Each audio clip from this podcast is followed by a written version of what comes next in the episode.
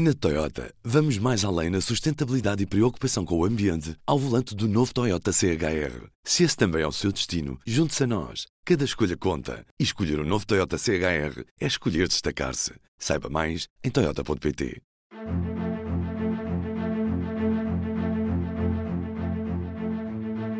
As pessoas comunicam um pouco umas com as outras e hoje não é possível governar um país só também de cima para baixo. Se há quem se queixa da falta de capacidade de planeamento do país, não é certamente por culpa de António Costa Silva. Em 2020, com um país mergulhado numa pandemia de duração e consequências imprevisíveis, o Primeiro-Ministro escolheu para preparar o plano de recuperação económica do país o gestor independente que então dava a cara pela petrolífera Partex. Este plano viria a tornar-se no Plano de Recuperação e Resiliência que hoje temos por hábito conhecer como Bazuca. Em dois dias, Costa Silva tinha traçado as linhas gerais do plano de uma década. Na altura foi motivo de chacota em programas de humor porque, num país habituado à demora na tomada de decisões, só pode traçar um plano em meia dúzia de horas quem o escreveu num pedaço de guardanapo entre as grafadas de um bom almoço. Ironia das hipérboles, o plano lá saiu do papel e Costa Silva, que sempre se manteve independente ao longo do processo, foi premiado com a pasta da economia no governo que saiu de eleições há cerca de um ano. Hoje é o ministro mais velho com 70 anos completos em novembro do ano passado. E o único que tem décadas de experiência de gestão executiva no setor privado. Viva! Eu sou o Ruben Martins. Está a ouvir o P24 hoje com uma entrevista ao Ministro da Economia, António Costa Silva, que está à conversa com o jornalista do público, Vitor Ferreira. Ouvimos em certo numa entrevista que pode ler de forma completa já em público.pt e também na edição impressa. Eu gostaria de lhe perguntar, Sr. Ministro, o que é que mais relevante encontra nos dados económicos divulgados esta semana pelo INE em relação ao PIB? O que encontro de mais relevante é uma performance notável da economia, acima do que era, do que era esperado. Recordo que as estimativas de crescimento para 2022 que saíram no início do ano era do crescimento da ordem dos 5,4%, alinhado com o crescimento que tinha existido no ano anterior, e essas, essas perspectivas existiam antes da guerra da Ucrânia, da crise inflacionista, de tudo o que se passou nos mercados da energia. E o que é absolutamente importante é a resiliência da economia portuguesa, a sua capacidade de resposta, é, digamos, o, aquilo que se foi conseguido, sobretudo em termos das exportações. As exportações estão a chegar, chegaram a 50% do PIB, é a primeira vez que isso acontece. O próprio governo previa isso para 2025, é atingido três anos antes, e, portanto, aquele desígnio que tínhamos de chegar aos 53% de exportações no PIB em 2030 vai ser atingido antes. E, portanto, uma, uma economia que é cada vez mais exportadora significa ser mais competitiva, ter capacidade de se afirmar nos mercados internacionais, diversificar também a sua oferta e diversificar os mercados. Eu penso que isso está a acontecer. E depois os outros dados relevantes têm a ver com a performance de vários setores. Não é só o turismo. A economia portuguesa, como dito, tenho dito sempre, é mais do que o turismo. O turismo é um dos nossos setores absolutamente essenciais mas recordo que os recordes de 2019, que foram 27 milhões de hóspedes e 18,4 mil milhões de euros de receitas, toda a gente dizia que iam passar 3, 4 anos para regressarmos a isso e em 2022 a resposta foi extraordinária. Nós vamos chegar aos 22 mil milhões de euros de receitas. Quando é que sentiu pela primeira vez a necessidade de mudar a sua equipa? Não, as, as equipas estão sempre em, em avaliação. E eu gosto de equipas que estejam muito focadas, que, que rematem à baliza, que produzam resultados e, portanto, e que não sejam complacentes ou que estejam demasiado habituadas, digamos, àquilo que estão a fazer. E é esses desafios que quero sempre criar nas equipas. Trabalhei sempre no setor, no setor privado, no setor privado, nas empresas. As empresas estão, são muito focadas nos resultados, têm o plano de negócios, têm as responsabilidades distribuídas e, portanto, é muito importante que as equipas trabalhem em grande consonância, mas, sobretudo, viradas para fora. E este é o grande objetivo aqui na Horta Seca e neste Ministério. É virá-lo para fora, é pôr a máquina a trabalhar para o país e, sobretudo, para o tecido empresarial e produtivo. Estava, estava a acontecer, mas não no ritmo que eu penso que é, que é desejável.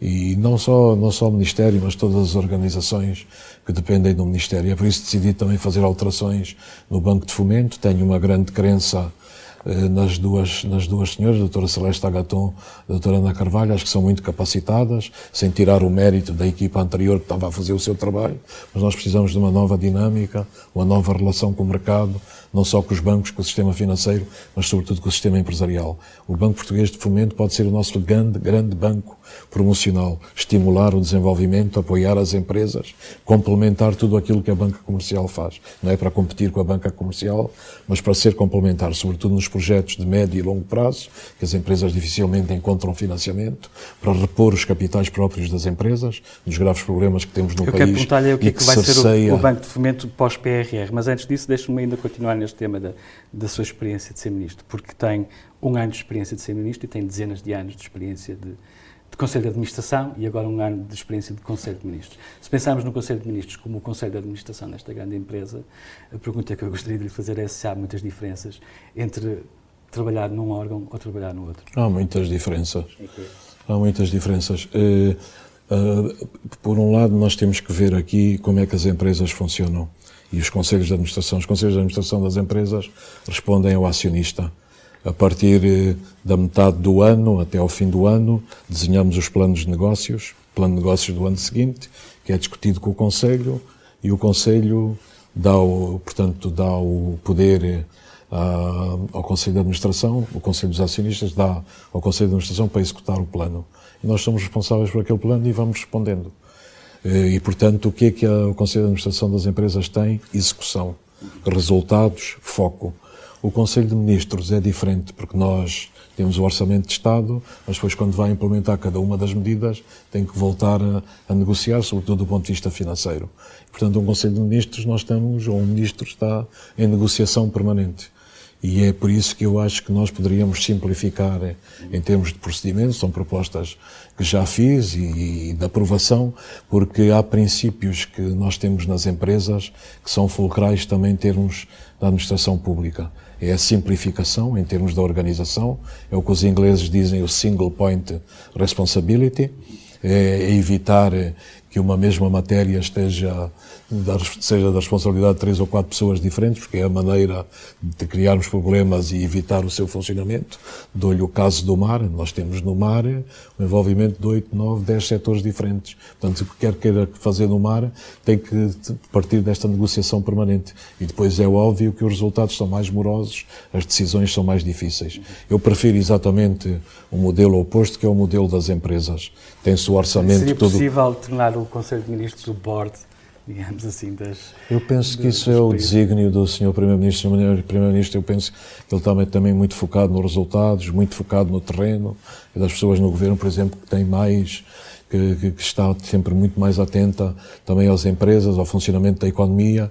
Eu penso que tem isso. Agora nós temos é tudo aquilo que é, digamos, a administração pública portuguesa. E é por isso que a digitalização da administração pública e tudo aquilo que está no PRR para a sua transformação é absolutamente vital. Porquê? Porque nós temos a nossa administração que tem muito, pessoas muito boas em múltiplos setores.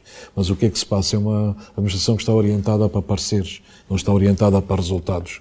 E nós agora temos que responder. Isso é tanto mais evidente que o máximo que o país conseguiu executar em termos de fundos europeus foram 2.500, máximo 3 mil milhões de euros por ano. Nós vamos ter mais do dobro em cada ano.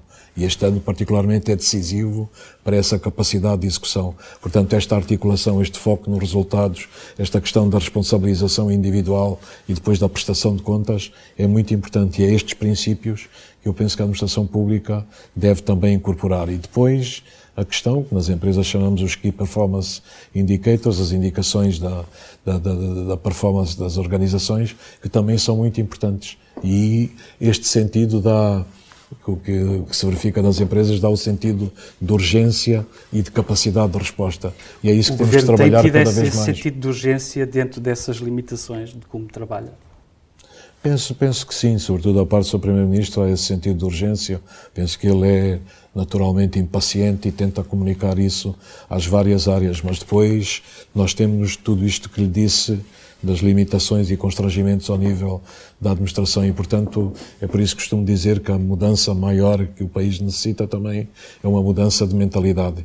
E, e é, isso é particularmente patente quando nas administrações públicas, mas também nas empresas, muitas vezes se trabalha em silos. As pessoas comunicam uma, pouco umas com as outras e hoje não é possível governar um país só também de cima para baixo. Nós vivemos em sociedades complexas, é preciso estar de, baixo é, para cima. E trabalham de outro modo também, e certamente terá essa experiência, que é boards com administradores independentes e não executivos. Certo. Uh, gente que, do fundo, fura o pensamento de grupo, que tenta evitar os vieses, que é algo que provavelmente no Conselho de Ministros não acontece. Sim, o Conselho de Ministros, daquilo que, do pouco que eu sei nestes meses em que estou no Governo, há sempre há, há debates, eh, as pessoas são livres de expressarem as suas opiniões e, e, há debates que são importantes. Agora, aquilo que o Conselho de Ministros faz está submetido a todo o escrutínio público e, portanto, aí também não estou preocupado. Nós temos múltiplas entidades no país, a, a começar pela comunicação social, que exerce um papel que é extremamente relevante. Nós temos o Tribunal de Contas, nós temos todos os órgãos de inspeção das atividades do Governo. O que eu gostaria de ver mais eh, era aquilo que se passou na pandemia eu acho que o país só irá realmente transformar-se se conseguir mobilizar todos os seus saberes. E na pandemia, pela primeira vez, vi os decisores políticos a dialogarem com os cientistas, a recolherem as opiniões. Em todas as áreas nós temos conhecimento acumulado. E é por isso que eu lhe digo que não é possível governar sociedades complexas como a nossa, como as sociedades do nosso tempo, só com os modelos hierárquicos tradicionais. É preciso construir plataformas colaborativas de base para cima e recolher a experiência, a sabedoria para incorporar nas decisões políticas. Parte do país presumiria que há pouco iria dizer que o Conselho de Ministros está é sempre uh, há diálogo, mas depois no fim quem manda é o Ministro das Finanças. Não vou fazer comentários.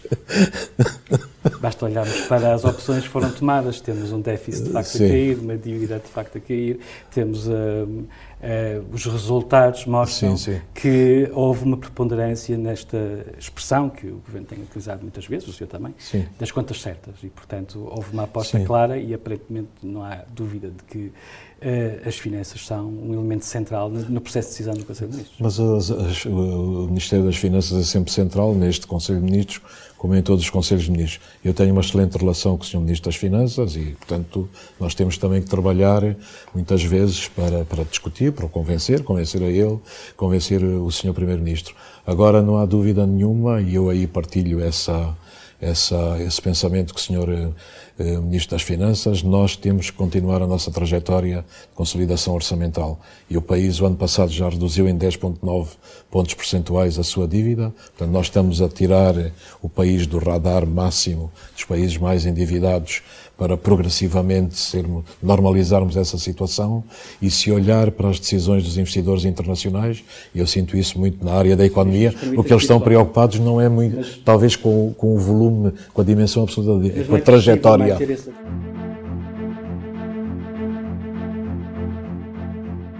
Relembro que o que ouvimos foi apenas um excerto de uma longa entrevista que pode ler em público.pt ou na edição impressa desta quarta-feira. Da noite passada fica também o discurso do Estado da União nos Estados Unidos.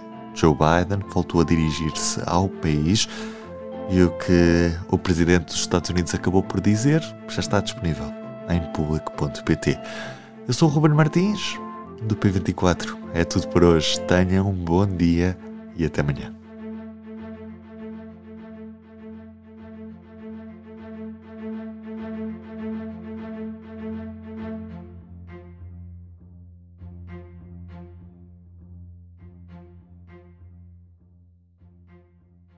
O público fica no ouvido. Na Toyota, vamos mais além na sustentabilidade e preocupação com o ambiente ao volante do novo Toyota CHR. Se esse também é o seu destino, junte-se a nós. Cada escolha conta. E escolher o um novo Toyota CHR é escolher destacar-se. Saiba mais em Toyota.pt.